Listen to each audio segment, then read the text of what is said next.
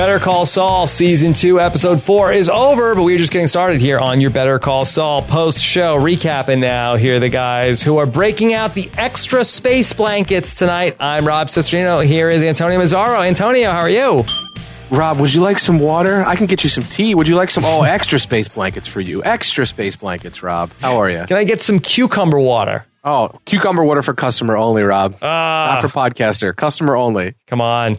Come on. Uh, well, listen, I, I do what I can, but I can only get you a vibrating massage. No cucumber water. Whoa. Okay, I'll take it. Hey, yeah, extra service tonight, Rob. All right, Antonio. So we are talking about episode number four of Better Call Saul. What is this? Gloves come off? Gloves off. Gloves off. Okay. Yes. And we are going to be talking about the big confrontation between Mike and Tuco and how Kim Wexler had to pay the price for Jimmy's transgression over at HHM. And let me tell you, uh, that's not Price, the uh, baseball card collector. That is a significant price, something I know a little bit about, Rob, so we can get into that for sure.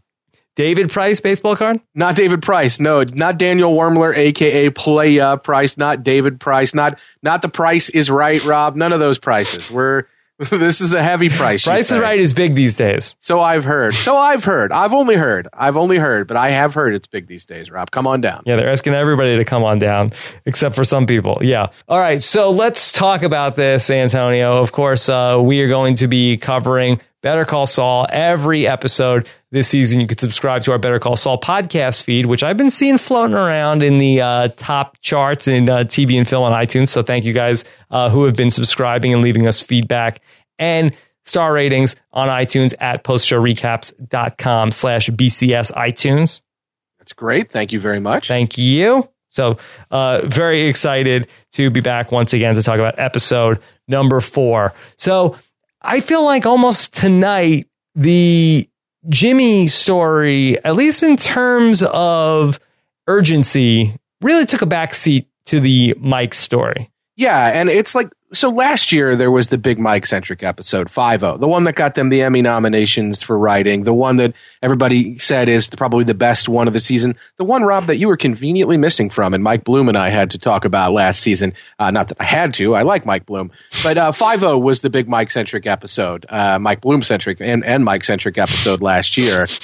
And here we are in this season, a Mike centric episode, but we do get Jimmy in this episode. In 5 there was almost no Jimmy. Uh, it was really just all Mike, and he brings in Jimmy a little bit, I think, when you know you need a connection there. But in this episode, there's there's a half Jimmy. There's a half Jimmy, half Mike, and the stakes are not the same at all. Uh, there are personal relationship stakes and there are life and death stakes. And that's a very difficult line that this show has struggled with in the past, uh, keeping both stories interesting.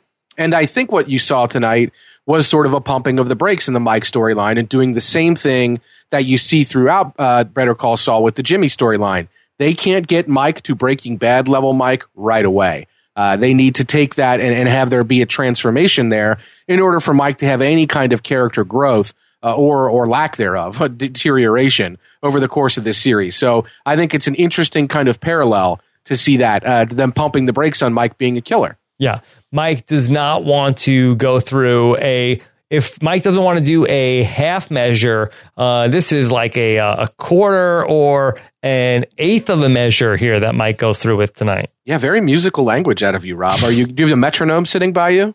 Yes, as always. I'm like Chuck. Yeah, this is fantastic. Uh, yeah, it's at least an eighth measure. Uh, there, there's maybe it's only an eighth measure. This uh, this is a very kind of non Breaking Bad Mike solution to this problem. Breaking Bad Mike probably does his research, does his homework, uh, and is maybe willing to pull the trigger. This is not Breaking Bad level Mike. This is I'm willing to take a beating for 25k. And we get Nacho very overtly saying what's on everyone's mind, like you went a long way to avoid pulling that trigger. Why? And of course, that's the question that we as viewers are supposed to be asking ourselves about the Mike character as we find him in the context of Better Call Saul, not the Mike we know from Breaking Bad. He isn't there yet. And so I think a lot of the story of Better Call Saul now is shaping up to be Mike's journey to that point, similar to Jimmy's journey into Saul Goodman. Yeah. Was that worth it, 25K to get the crap beat out of you? You tell me, Rob, that was a pretty bad beating. He was almost like Gus Fring level half faced by the end of the episode and the beginning, of course. Uh, and I don't know, man, 25K, that's a lot. I, I, I don't know. Listen, this is pre Obamacare. I don't know what Mike's health care situation is like, but I got to imagine there's some broken bones in there, right? You would think so. Yeah, that's a, that's a, that's a costly uh, costly surgery to have some bones set in your face. There's usually plastic surgery involved. I mean, I don't know, 25k, Rob. That's uh, that's not a lot of money, uh, and it's certainly not even really enough to get a great down payment on a house together for Stacy and Kaylee, uh, unless you want a decent house payment. So I really don't know what Mike's end game is here, but that's pretty rough to go for 25k for sure. Well, Mike can take a punch. We do know this now.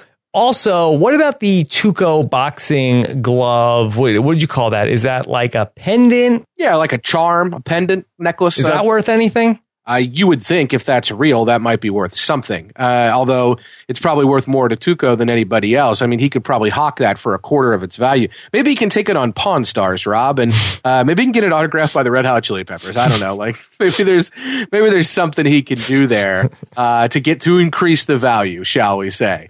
But yeah, I, if it's real, I mean, sure, that might be worth something. Absolutely. Okay, so we see Mike throughout this episode. He's going through this plan with Nacho, and we did debate who is it going to be, who is it going to be, and it turns out to be Tuco, which we ended up no already seeing in this universe. Were you disappointed that we didn't see a new a new familiar face? Uh, we talked about this a lot on the podcast last week, Rob. I can imagine that people are probably pretty disappointed, even though anytime you get Tuco, it's great. Uh, look, the Tuco kind of lie detector, the Larry David lie detector that Tuco put in play tonight uh, was fantastic. Just kind of, yeah. yes, my favorite music ever. yes, the Tuco. Yeah, yeah, what was absolutely. with that, Tuco? He's just sizing him up, man. Tuco's feeling pretty, pretty, pretty good, Rob. Pretty good. I mean, I guess Curb is relatively new. Is Tuco just a uh, a big fan? He must be. Tuco is a, is a very Tuco's a big Jeff Garlin guy, from what I understand. Rob, no, I don't. I don't know. I, uh, I it's funny. Tuco, human lie detector. This is actually something that is a little bit of a tie into Breaking Bad. He at one point tells Walt and Jesse, and it seems like he's drug crazy. Uh, Tuco at the time, he says like, "I can see the future." Uh, when he's got him kind of held down, and you think like this Tuco is just nuts on drugs, but apparently Tuco really does fancy himself a human lie detector, um, which is interesting because in season one, when we saw Tuco, he got super played by by you know by he thought that uh, he thought that Jimmy McGill was an FBI agent, and when Jimmy told him he was an FBI agent, Tuco was ready to kill him, and Nacho could see from a mile away that it wasn't true. So Tuco may think he's a human lie detector, but he's probably not that good at it. And that's probably, if you're on the other side of that lie detector, the very worst position to be in. right. The Tuco thing was just so wacky in terms of where it was going. And it's not really a payoff other than that Tuco is wrong. Yeah, and that's that's the kind of thing where, like I said, I th- I can see some people being disappointed by this we talked about last week that it was weird that if it was going to be Tuco, why did Nacho just say to Mike, like, I've got somebody I need you to kill? It's that guy, Tuco, that you just threatened me with. I would like you to kill him. Uh, it was a natural connection to the carrot and stick kind of conversation that Mike and Nacho had had at Nacho's father's business. So why that wasn't presented that way? Uh, well, so it could be a cliffhanger, obviously. Uh, but it just didn't strike me as very organic kind of conversation they were having there. But it did turn out to be Tuco. I think a lot of people wanted it to be Gus. Uh, it didn't make a ton of sense to us last week that it would be Gus. Uh, as for other characters in the in the universe, we talked about people like Crazy Eight who were lower level dealers in Tuco's organization, and we did get Crazy Eight showing up this week uh, with a direct kind of little Easter egg to Breaking Bad into the uh, the Tampico furniture business that his dad owned. He had the Tampico furniture uniform on, uh, so it's uh, it's really you know there are these good connections, but I'm really not sure who else it really could have been if it was going to be a connected character other than Tuco. But the problem is, Rob, and I want to know your opinion on this.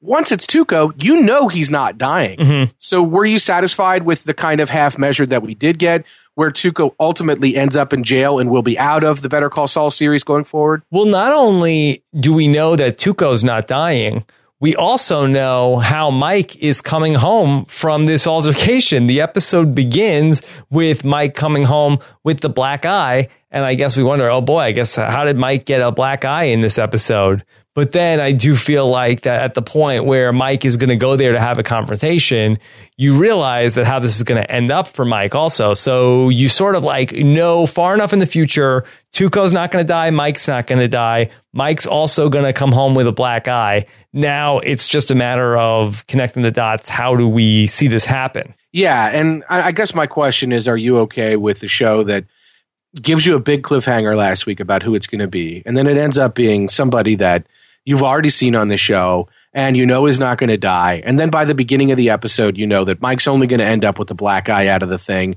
and you know Tuco's not going to die. At any point that you think that it might go south and that Nacho might die, or did this all play out pretty much exactly how you thought it would play out based on all that information? No, it seemed like it was a pretty foolproof caper that Mike pulled off. Yeah, it, foolproof, I guess, is, is one word. I would say a little bit illogical. We can definitely get into that um, because right. it's fascinating. Go ahead. But yeah, like Walt and Jesse, they would right. come up with a plan, and the plan would always like look good at first and then ultimately not go as anticipated. But Mike's plan seemingly goes exactly as anticipated. Right. And so much could have gone wrong with Mike's plan, by the way. Like, let's say Tuco doesn't say to Nacho, like, hey, yeah, you should go now. Uh, and give him the give him the van to go uh, then then what happens? Then Nacho's there and he's an accessory to this incident, or he's a witness, and the police have his information with a bag full of money. By the way, yeah. Like, how, how does Mike know that that's going to happen? How does Mike seemingly know how long it would take the police to get there? Right. Like, these are all things that could have easily gone south and didn't. And to me, I don't even think Mike's the kind of guy who wants to get involved with the police at all. Like no fingerprints, no name, no witness statement, no nothing. Like the little the, the less run-ins he has with the police, the better. And so it's a little surprising to me that this was Mike's chosen idea that you know what I'll do is I'll start a crime here that'll get Tuco thrown in jail and he's never on the show to cause a fight. Uh, I mean, I don't know. I got it. I mean, I understand why he did what he did uh, in not wanting to kill him. I actually like that for the character. But in terms of this being the plan, it didn't feel like a classic Mike for a guy who's wiping the fingerprints off the phone. Mm-hmm. Uh, in terms of reporting the crime, uh, it's a little interesting that he is willing to be at the scene of the crime uh, as a witness to it. So I don't know. It seems like Mike's sticking his neck out an awful lot on a plan that could go south. Also, especially considering how in season one, Mike is trying to avoid getting picked up by the police and he's seemingly trying to keep a very low profile where he is.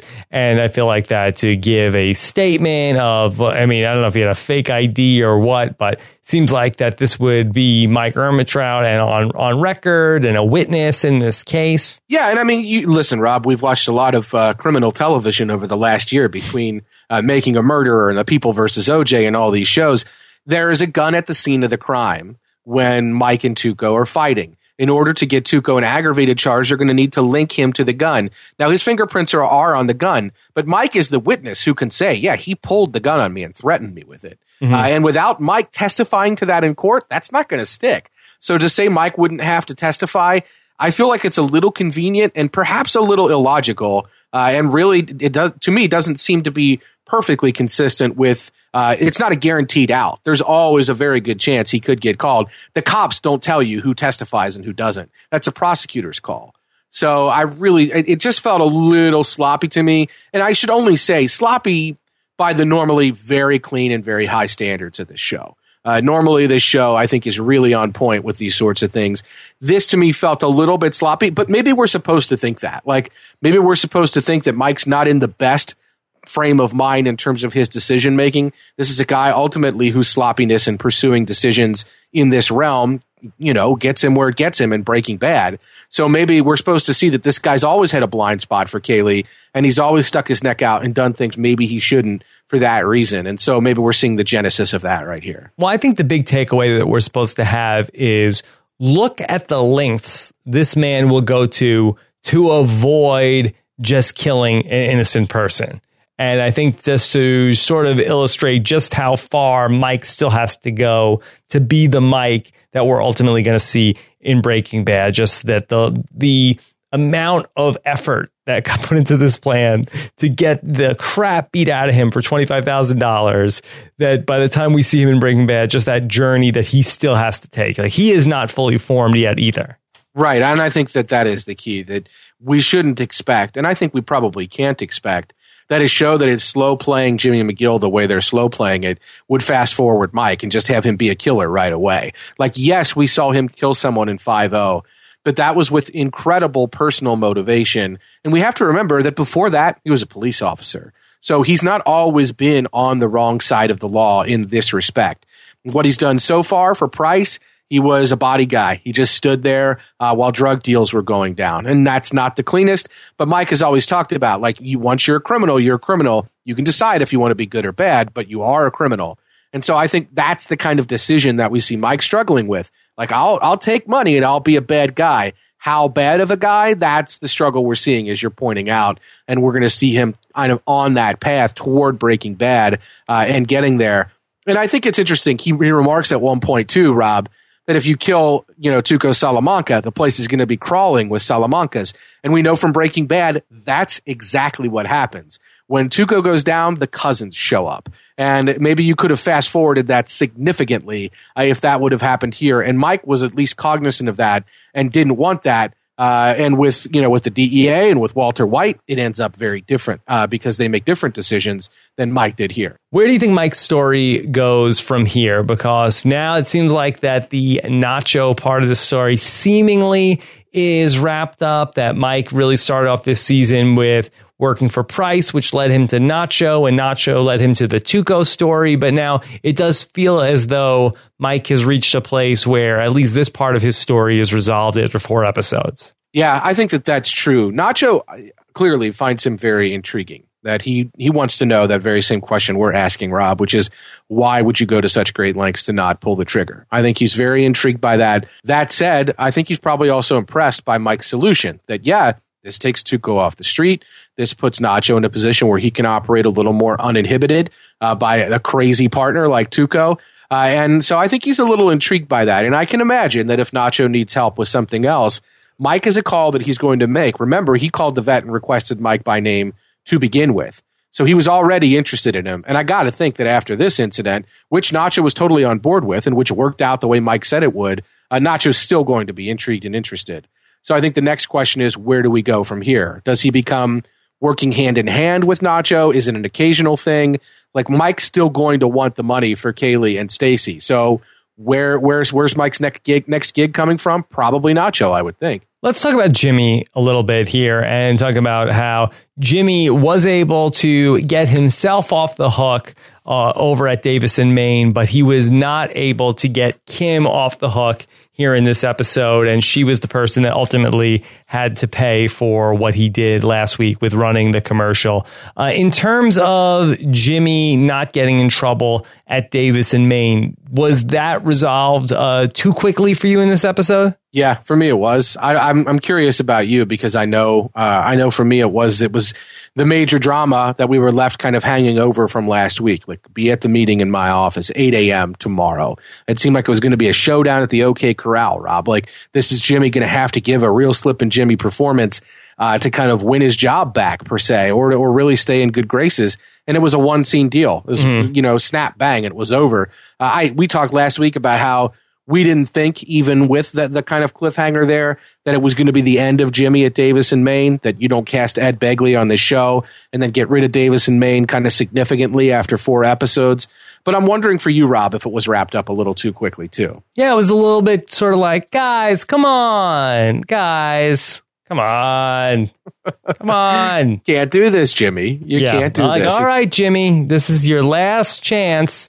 Like, all right, don't worry. But yeah. then we do see where things uh, really did hit the fan, where it was Kim that ultimately paid the price. And it was that Jimmy tried to get a hold of Kim before she went into the meeting with Howard and Chuck, and he did not get her before then. And she really is the person who gets in trouble for not coming to them and saying that Jimmy was going to be running the commercial. Yeah, and in some ways, getting getting in trouble because of her own lack of you know throwing Jimmy under the bus. She could have easily in that meeting thrown Jimmy under the bus and said, "Look, he lied to me and told me that he cleared it with Cliff." Like, and, and I think in doing that, uh, she could have gotten Jimmy in bigger trouble, and I think that she knew that, and she's ultimately making a decision to protect to protect Jimmy at her expense here Uh, and that's really the upshot of that scene uh, when she's meeting with Hamlin and Chuck, is that she'll lie for Jimmy and still willing to protect Jimmy. We don't 100% know why. Uh, and Jimmy's trying to make that deal with her. And Kim, to, to the bitter end, says, don't go to Howard. Don't try to clean this up. Don't tell him what happened. And I think Kim still is trying to protect Jimmy. Why? I, I mean, I don't know. Is it, I, Rob, neither of us are women. Is that right? yeah, that's right. Neither of us are women. Uh, is it that she sees him as kind of a fixer upper and she really wants to, to try to make him better? Is that your read on this? Or why yeah, is better Kim going, call Saul? better, better call Saul. She, she's trying to make a better call Saul. Uh, I don't know. I mean, is that why? Is she trying to fix him up? Like she's, she's really seeing him as like a project that she can help and fix. Is that what it is? Yeah, I don't know at this point. I think that she does have a certain affinity for him, but in terms of romantically, I feel like that, you know, she's very quick to sort of cast him aside. And, or I shouldn't say she's very quick, that she probably has like very good reason to cast him aside at this point and she doesn't seem like she's the person like, hey, we got to fix this. You got to keep doing this. She told him, I don't want to hear about this anymore in the season premiere. She told him to, you know, knock this off. This is it. In between now and then, she told him then following that, that she didn't want to be involved with any of this uh, when she finds out about how Jimmy was going and getting all the new Sandpiper people. Finally, this happens. Is she's got to be done with Jimmy. Yeah, although when given the opportunity to be done with him in this episode, and Jimmy's like, uh, you know, she said she basically says like, if this happens again, we're done. And Jimmy's like, we're not done now. Like he's very surprised that they're not done, uh, and they're not. She basically just says, I have to work, leave me alone. But she refuses to say it's the end of their relationship. And I don't know. I think it's fascinating that she isn't pushing it all the way through here. Uh, she basically says to him, like, you you should have, you know you should have known better. Like, what are you doing? Like, what happened? You know, she's got this horrible gig now. She's doing doc review, which let me tell you, uh, is like the bottom rung of the legal industry, and it is it is brutal. You don't always have to sit in a room like that, but on, I I will be it's honest, like a dungeon. Yeah, that it's the steam it's the steam pipe trunk distribution venue, Rob, which is a West Wing reference. Uh, it is a horrible place to have an office uh, if you're an attorney but it, it is really a legit kind of thing that I've seen doc review performed in closets like this, like storage closets or like side offices. This is absolutely something that happens. This is unfortunately uh, for people who do it, not that not that false. It doesn't ring that hollow to me, Rob. This is a real thing. Um, it it will stick. Uh, so. Yeah, this is. She's willing to essentially. She's like Mike. She's willing to take a beating for Jimmy uh, and unlike Mike willing to take a beating for himself, she's willing to do it for Jimmy. And the question is why? Like, why is she willing to take this beating and, and have to stick up with all? All she needed to do was throw him under the bus there. And not, by the way, not throw him under the bus. Tell the truth. Just tell the truth and say, listen, he didn't tell me any of that. He lied to me. Then Hamlin tells that to Cliff, and then that's probably the end of Jimmy for sure.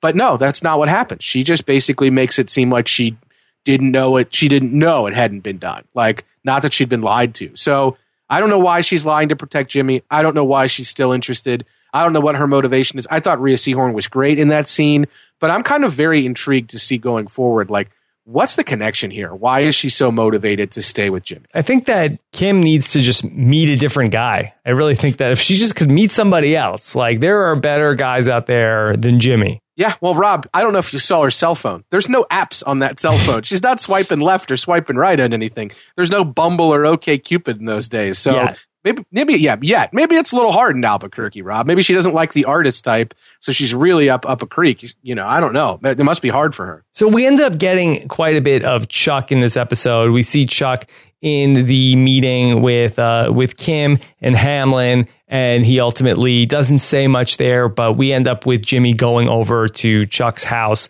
and Chuck is having a whole episode when Jimmy comes in. He's shaking, and he looks like that uh, he is uh, really not doing well.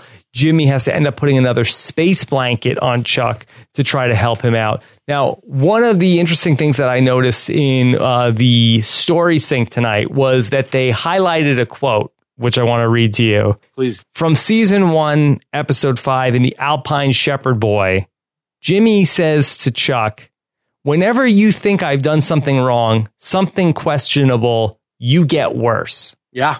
Yeah. That seems to be what happened here, right? It seems as though, and I hadn't made this connection before now, every time Jimmy commits one of his transgressions, does Chuck end up having another episode which ends up setting him back physically? Well, it's an interesting question about cause and effect because if you'll remember in the first in that first season, I, I was before the Alpine Shepherd Boy episode, but when Jimmy does the billboard stunt and he doesn't want Chuck to know about it, uh, he basically goes out and he gets all the news coverage, but then he doesn't want Chuck to read his paper. He steals the paper so Chuck can't read it.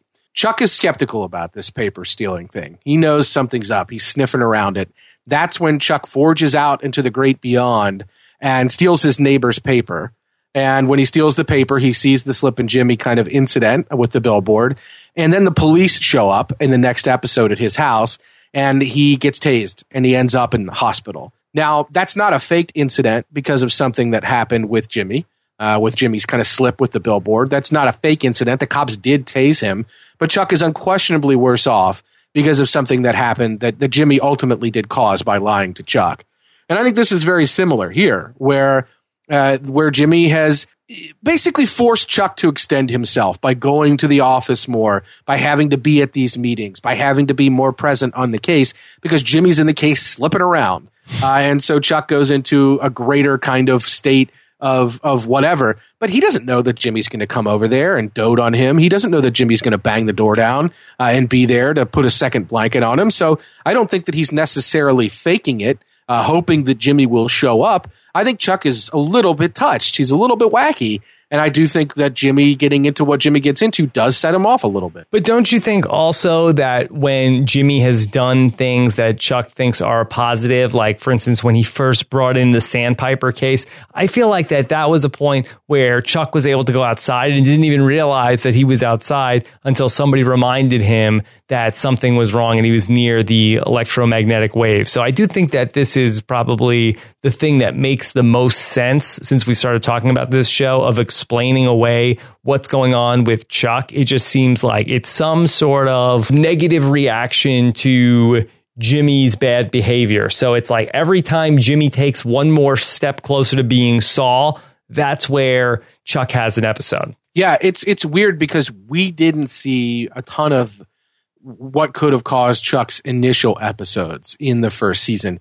We saw a fair amount of flashback material in the first season. We saw Jimmy in Cicero, Illinois, uh, playing the kind of uh, the first time he says Saul Goodman kind of con. Uh, we saw Jimmy when Chuck comes to get, help get him out of trouble for the Chicago sunroof incident. We saw some of those flashbacks. What we haven't seen is a Chuck flashback to when did this sort of thing start? We know he's only been away from HHM for about a year and a year and a half, somewhere in there, uh, when the show, when Better Call Saul begins. But there's some incident that precipitated all of this starting. Was it a Jimmy incident? Uh, was it another relationship Chuck that Chuck had that went sour? Uh, we don't know that, but we know that something precipitated this. If it is psychosomatic or mental uh, in nature, um, and it is a reaction to other people's behavior, which it is seeming like it is a little bit with Jimmy, as you're pointing out, then what precipitated it? Was there a big Jimmy incident or was it something else? It's a really good point of that. Why was Chuck having these episodes as Jimmy was being a public defender? Right, right, and and he already he was already well into that. And we didn't see in the first season. We again we saw a flashback of to when Jimmy first informed Chuck that he passed the bar. Uh, and Chuck's like, "Oh, this is great! You know, I can't believe you did this." And trying to play it cool in that moment, we know it, it, it made him very angry. So we don't know for a fact that it was Jimmy passing the bar that made Chuck react the way he did. It could have been something else. I don't think that blank has been filled in yet.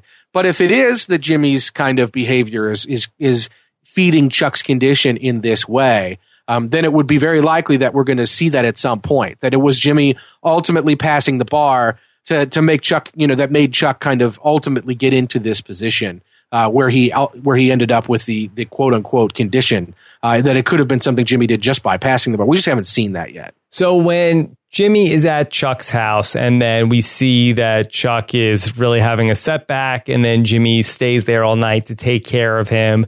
The next day, they end up having this conversation, and Jimmy is pleading to Chuck You have to help Kim. You have to help her get her job back. And Chuck's like, ah, it wasn't my decision. It wasn't my call. It was Hamlin. And so he's trying to broker a deal with Chuck, but Chuck isn't having it. And he says to Jimmy that, hey, life is not one big game of let's make a deal. Yeah, that's too bad, Rob, because that's how I've been operating my whole life.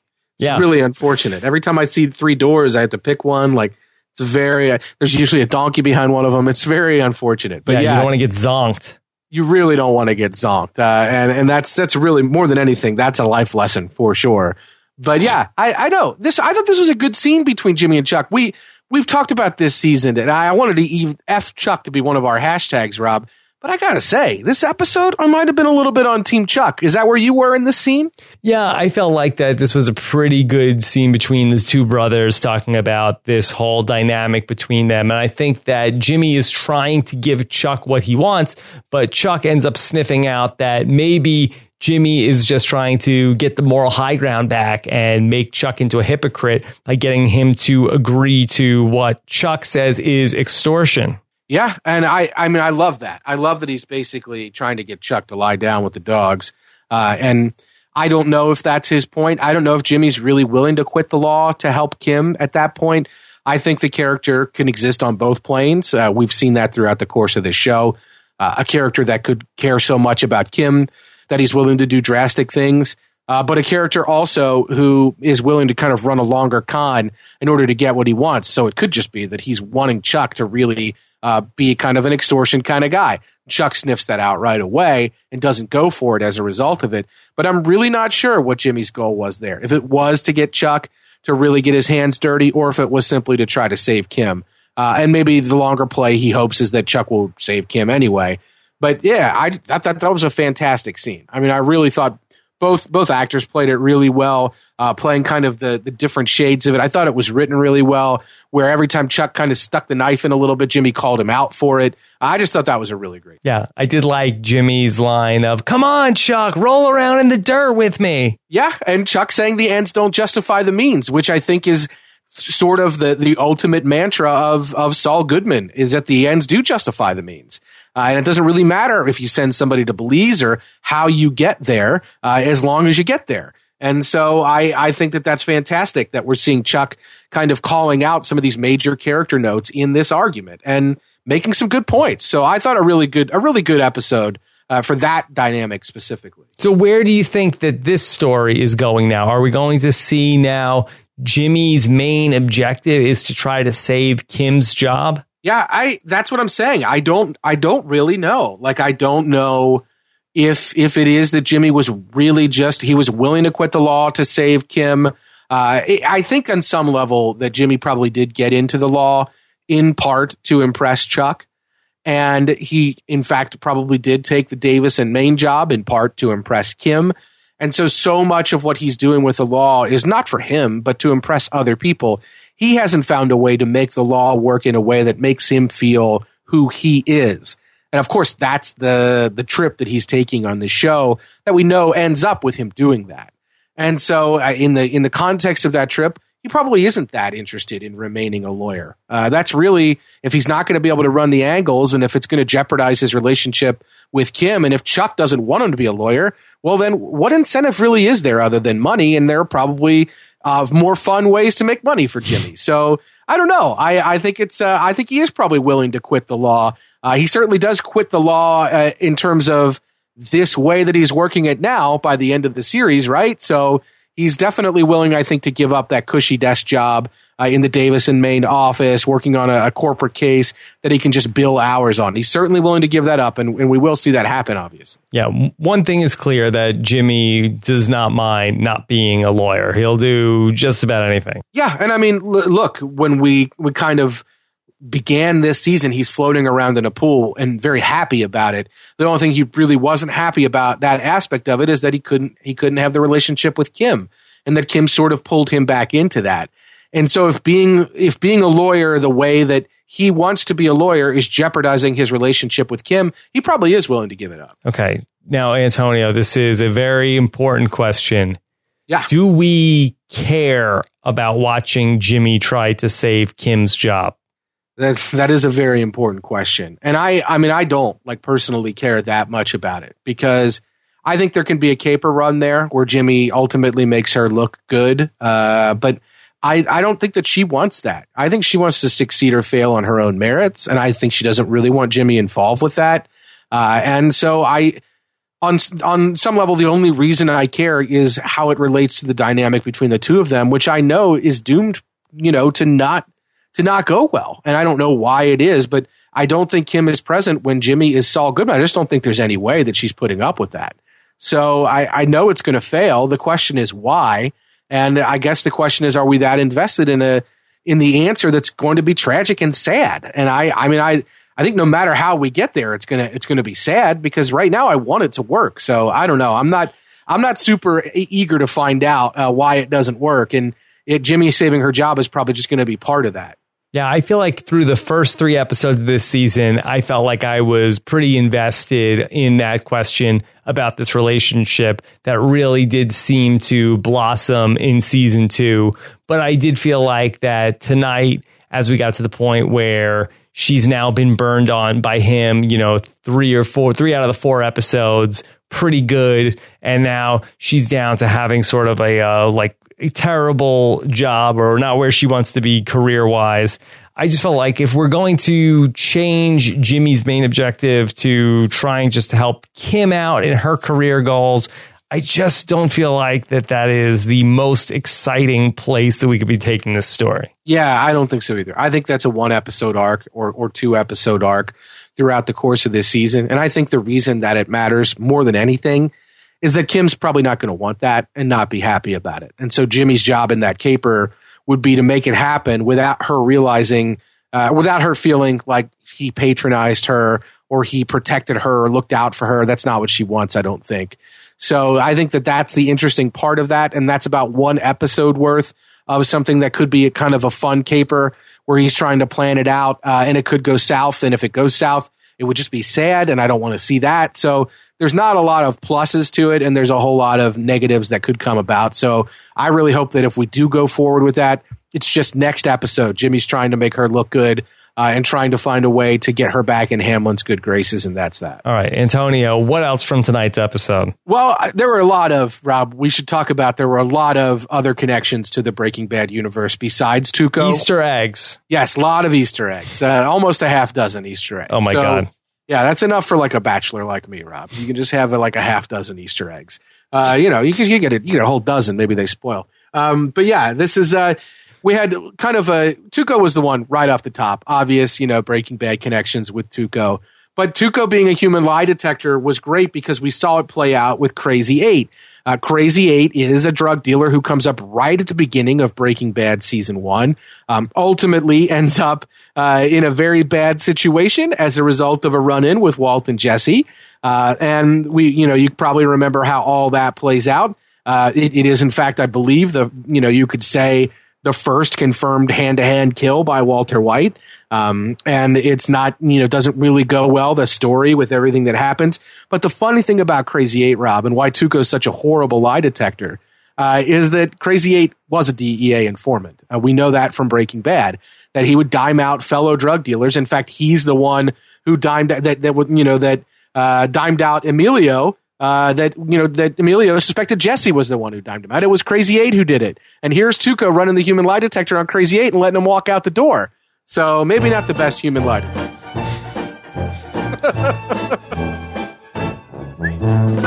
yeah, yes, Tuco. Yes. Not to yeah, I'll tell you what, like uh, he needs to curb his enthusiasm for sure. That's something Tuco needs to do. That yeah. is, that is no question. So that was happening. Uh, were you did you make the connection with the uh, the Crazy Eight? Did that uh that play well for you? Seeing him pop up again? You know, I didn't recognize him at first. That in the story sync, I think they mentioned it, but uh, I didn't pick that up just by looking at him. Yeah, it's uh, it's it's it's great that they've got. We talked again on this podcast how they've essentially got a big wall of names and characters from Breaking Bad on the in the writers' room of Better Call Saul, and they're just sort of cherry picking the opportunities to bring these people into the story. So that was one. We also saw a uh, great kind of. Uh, I love Jim Beaver, the character actor who plays the gun salesman. That mm-hmm. Mike is uh, is kind of uh, all the pretty maids all in a row looking at the guns. Um, that's the same guy who is uh, sold Walter weapons in the past, uh, and and not really judged him. Walter's had a couple interactions with him from Breaking Bad. So to see Jim Beaver pop up again, I think great. And I really like the idea. Jim Beaver says, I, I you know, my business relies on repeat business. So I want to see you again. The idea of Jim Beaver could be a, a more prominent character on this show or make a couple more appearances is very exciting to me. I really love Jim Beaver. So seeing him again was great. Were you happy to see this gun dealer show up again? Yeah, I did like that scene. I mean, ultimately, I felt like that there really wasn't a payoff to the plot here in this episode. It did feel like a little bit like Forrest Gump of just having one of these characters from this show meet one of the other characters from Breaking Bad. I did think that the one interesting nugget that we got coming out of that scene was Mike talking about how the certain uh, rifles that they were looking at, the M40, how that warps when it gets the water on it. And uh, Mike, it sounds like, uh, is Mike alluding to when he talks about like before they sent you into a damn jungle? Uh, did Mike go to Vietnam? Yeah, the great Scott St. Pierre tweeted us a question along these lines. He said, Was this a major revelation inferred of Mike's past before being a cop tonight? And I think Scott's right on. And I think you're inferring the same thing. As always. Yeah, well, as always, no question. Like that guy is second perfect uh, in terms of editing, like just down to the down to the perfect time. And so he's he's got a great ear and an eye for these sorts of things, Rob. And I think Scott's right on. Like I really do think that that this was a revelation, as you're indicating, that Mike did did serve in Vietnam, maybe even as a sniper, since that's a sniper rifle. Mm-hmm. Uh, so he's probably hiding in the jungle and very you know high stress kind of environment. And yeah, that does add a lot of backstory for Mike. It makes sense that he would come home, become a police officer uh, we see kind of a lot of what Mike might be carrying around uh, from Vietnam. And honestly, that's a show I'd watch. That show I'd watch the uh, the Mike Ehrmantraut Viet. I don't think we can get Jonathan Banks to do it. We've talked about that, but I would love to see the Mike Ehrmantraut uh, kind of war movie uh, show. I think that's fantastic. So that is a great revelation. I think it's a great catch by Scott there, uh, and I think we're all on the same page about that for sure. Any other Easter eggs from Breaking Bad tonight? Yeah, actually, there is one more, uh, and it's a great little story that Nacho tells uh, for why one of the reasons he wants to get rid of Tuco. When he shows Mike the scar and claims he still has a piece of bone from Dog Paulson uh, in his shoulder. Dog Paulson is a name, not a character, but a name that is mentioned in Breaking Bad season two. When Hank is at the DEA office talking about Tuco, he mentions that Tuco is reputed to have killed Dog Paulson. Uh, and he tells a little story there about uh, them trying to take over some crank business from some biker gangs. And here we have Nacho's version of that story, having witnessed it firsthand. So that is a, a, a little connection to a Breaking Bad story. Uh, that's just kind of a throwaway line in season two of Breaking Bad that we get kind of a fuller backstory on here from Nacho in the season of Better Call Saul. Dog Paulson. Dog Paulson. Yes, Dog Paulson, the bounty hunter. Better okay. call Dog. All right, Antonio. Anything in particular that you are especially looking forward to next week? Well, I think you already kind of hinted at what I expect to be a kind of a, a hopefully a, a, quick story next week. Is Jimmy's going to want to scramble to get back in Kim's good graces, uh, and maybe get Kim back in Howard's good graces, and how that all plays out. Uh, what he's willing to do to do that, I'm not 100% sure but I think that we're going to see that next week. I also really, I, I really want to see what Mike's next step is. That's a, I think, a really valid question that you've asked. Like now that he's not willing to kill, but he's gone to these lengths with Nacho, and that little arc is wrapped up. Like, where do we go from here with Mike? He's still going to want to get money, make money. Uh, I don't know how he's going to do that, except for, uh, except for you know more of these jobs for the vet, and we already know the two hundred and fifty dollar jobs here and there don't really move the needle for him. So now that Tuco's out of the picture, is Nacho going to want to get Mike more involved? I think that's very intriguing going forward for sure. Yeah. What will have to happen for Mike to ultimately start to head down that path that gets him to where he needs to be? Yeah, and is you know uh, like he's not willing to buy the gun and take the shot in this episode. We know by the time we see him in Breaking Bad that he's going to be more willing to do that. Uh, even though he's not, you know, stone cold killer on the show from from the jump, he's he's in that mindset for sure, and he's already working uh, as a fixer with with Saul, kind of doing that. So maybe his next move brings him closer to Jimmy, or he brings Jimmy into something. Those stories seem to work pretty well on this show.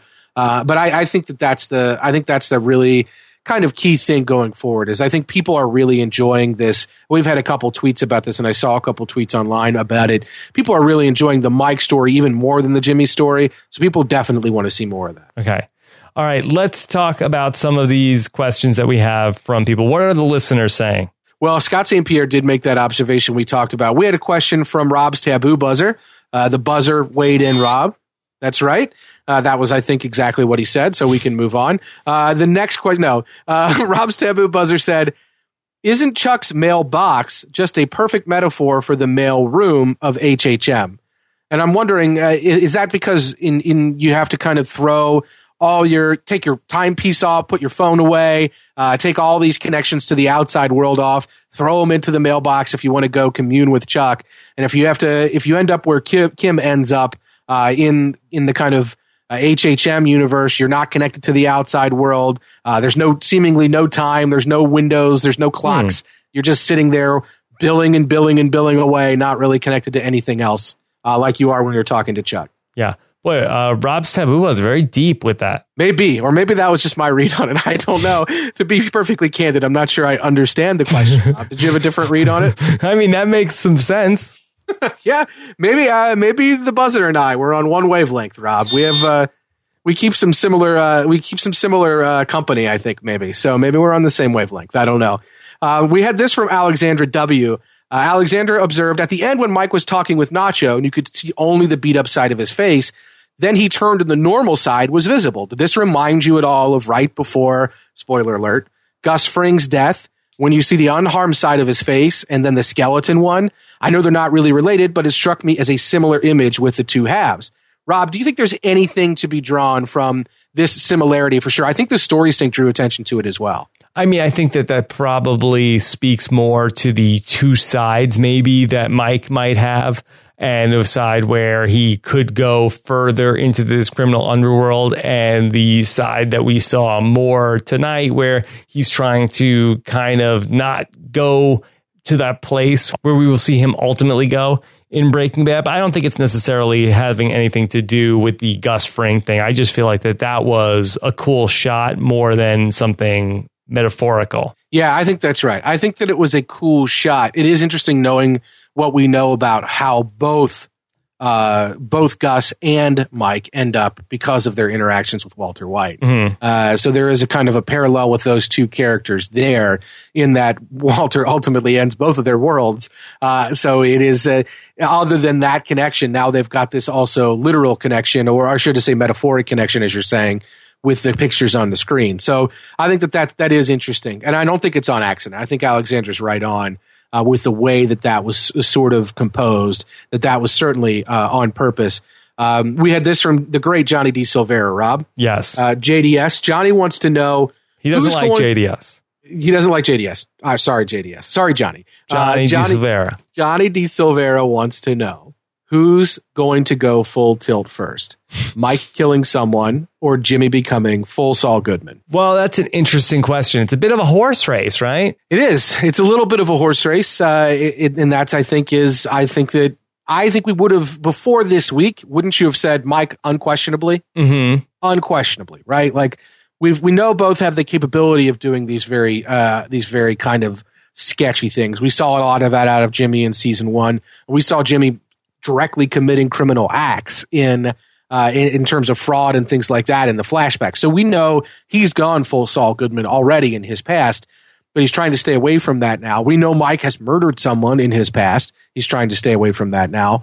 So the question is: Is it is it something where after this week we feel like it's even a close race? Because, like I said, for this week we would have said Mike all the way. If I had to guess, I will say that something Jimmy does ultimately brings Mike to the point where he has to go full Ehrmantraut. Oh, interesting. And not the other way around. Not something Mike does makes Jimmy full Saul Goodman. Do you feel that it's likely that Mike gets himself in the kind of trouble where he needs the help of Jimmy McGill? I feel like it's much more likely that Jimmy McGill gets himself into a situation that he ends up really needing the help of Mike to get him out of a tough spot. Yeah, I think this is. Uh, I think we're going to have to. Uh, I think we're going to have to make a bet here, Rob, and see which one of us is the knowingest know-it-all. Uh, uh, that's. I mean, I don't know Might what be else. you after that. I don't know. I don't know what else to say. We got to figure out who the knowingest know-it-all is, because because I think it could go either way. I think you're 100 percent right. Like that seems totally feasible to me. Uh, but it also seems feasible to me that Mike is going to get so involved in the criminal underworld, uh, one way or the other, that he either he's going to kill somebody or he's going to have gone down that road and gotten so mobbed up that he's going to pull Jimmy in with him. That he's going to go down the drain first and pull Jimmy down the drain as he's going around the drain, and Jimmy's just going to jump in. He's going to jump right toward the drain because he wants it. Uh, but I think that Mike being connected to the underworld is always the sort of thing we felt like could pull Jimmy in. Uh, and so it makes sense to me that it would be Mike first and then Jimmy. But I think you're right. I think it could easily be that Jimmy really screws up and needs needs some real dirty work done. But at that point, if Jimmy's asking for the dirty work to be done, isn't he full Saul at that point? So you're right. I think you're right. It could be that. All right. Well, I think that has to be the hashtag. No, it's all. no, it's all. Yeah, that, that's a good one. All right, great job once again, Antonio. Of course, uh, Antonio and I will be back uh, to talk on post show recaps uh, this week. This weekend, though, uh, you guys talked Agent Carter. We did talk Agent Carter on post show recaps. The uh, perhaps critically acclaimed but not ratings darling Agent Carter, which seems to be a theme with a lot of our most shows recapped, Rob. Uh, but we're uh, yeah, Josh and I talked about Agent Carter. You're not a big superhero guy, Rob. You weren't there. I, I am a middling superhero guy. Who's your favorite superhero, Rob? I mean, I probably have to say, you know, Superman or Batman. I'm a casual. I'm a casual superhero guy. Casuals. Have you seen these Avengers movies? Uh, you know, I've seen. I'm probably, if I had to say, I'm more of a DC guy than a Marvel guy. Oh, so you're not you're you're you're you're, you're casual enough, but you are also not casual enough to know the difference. So there you go. You know, I like the X Men. I feel like I didn't really grow up reading the comic book, so I didn't really grow up with a lot of the Marvel characters, and they don't really appeal to me as much as sort of like the classic DC characters. Yeah, so you're going to be first in line for Batman versus Superman in a, in a few weeks here, huh? Well, I hear it's not that great, but I, I am certainly excited about it. uh, well, we maybe we'll get a maybe we'll get your thoughts here on post show recaps on a on a, on a like a little. No, you don't need me. You somewhere. don't need me for that. We need we need Josh Wigler. We need Kevin Mahadeo. I I pinch hit there and talked about Agent Carter. That was a really good one. Uh, and so we we had some fun. We it's a that's a really fun show, Rob. Uh, I've seen it a little bit, and it does seem very fun. I like the period. Yeah, little period piece, L.A. noir in the second season. There's a lot to like about Agent Carter. Okay. We hope that you guys had a lot to like here today talking about Better Call Saul. We'll be back again next week. All week long, I have been talking about the House of Cards, uh, which is also a very fun fourth season of that show. And uh, we are doing about an episode a day, myself and Zach Brooks here on post show recaps as well. Yeah, I've been loving the podcast coverage there of, of post show recaps. It's really fun because I think most people are binging that show, and you guys are doing a great thing where you're watching an episode, then you're podcasting about it having no knowledge of what's to come. Mm-hmm. So it's fantastic to hear you knowing a couple of ha- episodes ahead of you guys what happens to hear your theories on what's going to happen. I think that's a really fun podcast experience. If you're binging House of Cards, I highly recommend it. Yeah, it's a little bit of like we're at the buffet table, we're gorging ourselves, and then we're sort of like getting up and walking around. trying yeah. to digest what happened before we go back into the trough. Yeah, and you're like, listen, we didn't have the steak this first go round. I wonder if the steak will be good. And Zach says, you know, I think the steak might be a little salty. And you're like, I think the steak might be a little tough. And having eaten the steak already, we know which of you is right and which of you is wrong. And that's a really fun experience. Yeah. All right. We can check that out as well on postshowrecaps.com. All right. So that's going to do it for us here tonight on Better Call Saul. You can make sure you subscribe to the podcast. Go to postshowrecaps.com slash BCS iTunes. And then we will talk to you next week. Take care, everybody. Bye.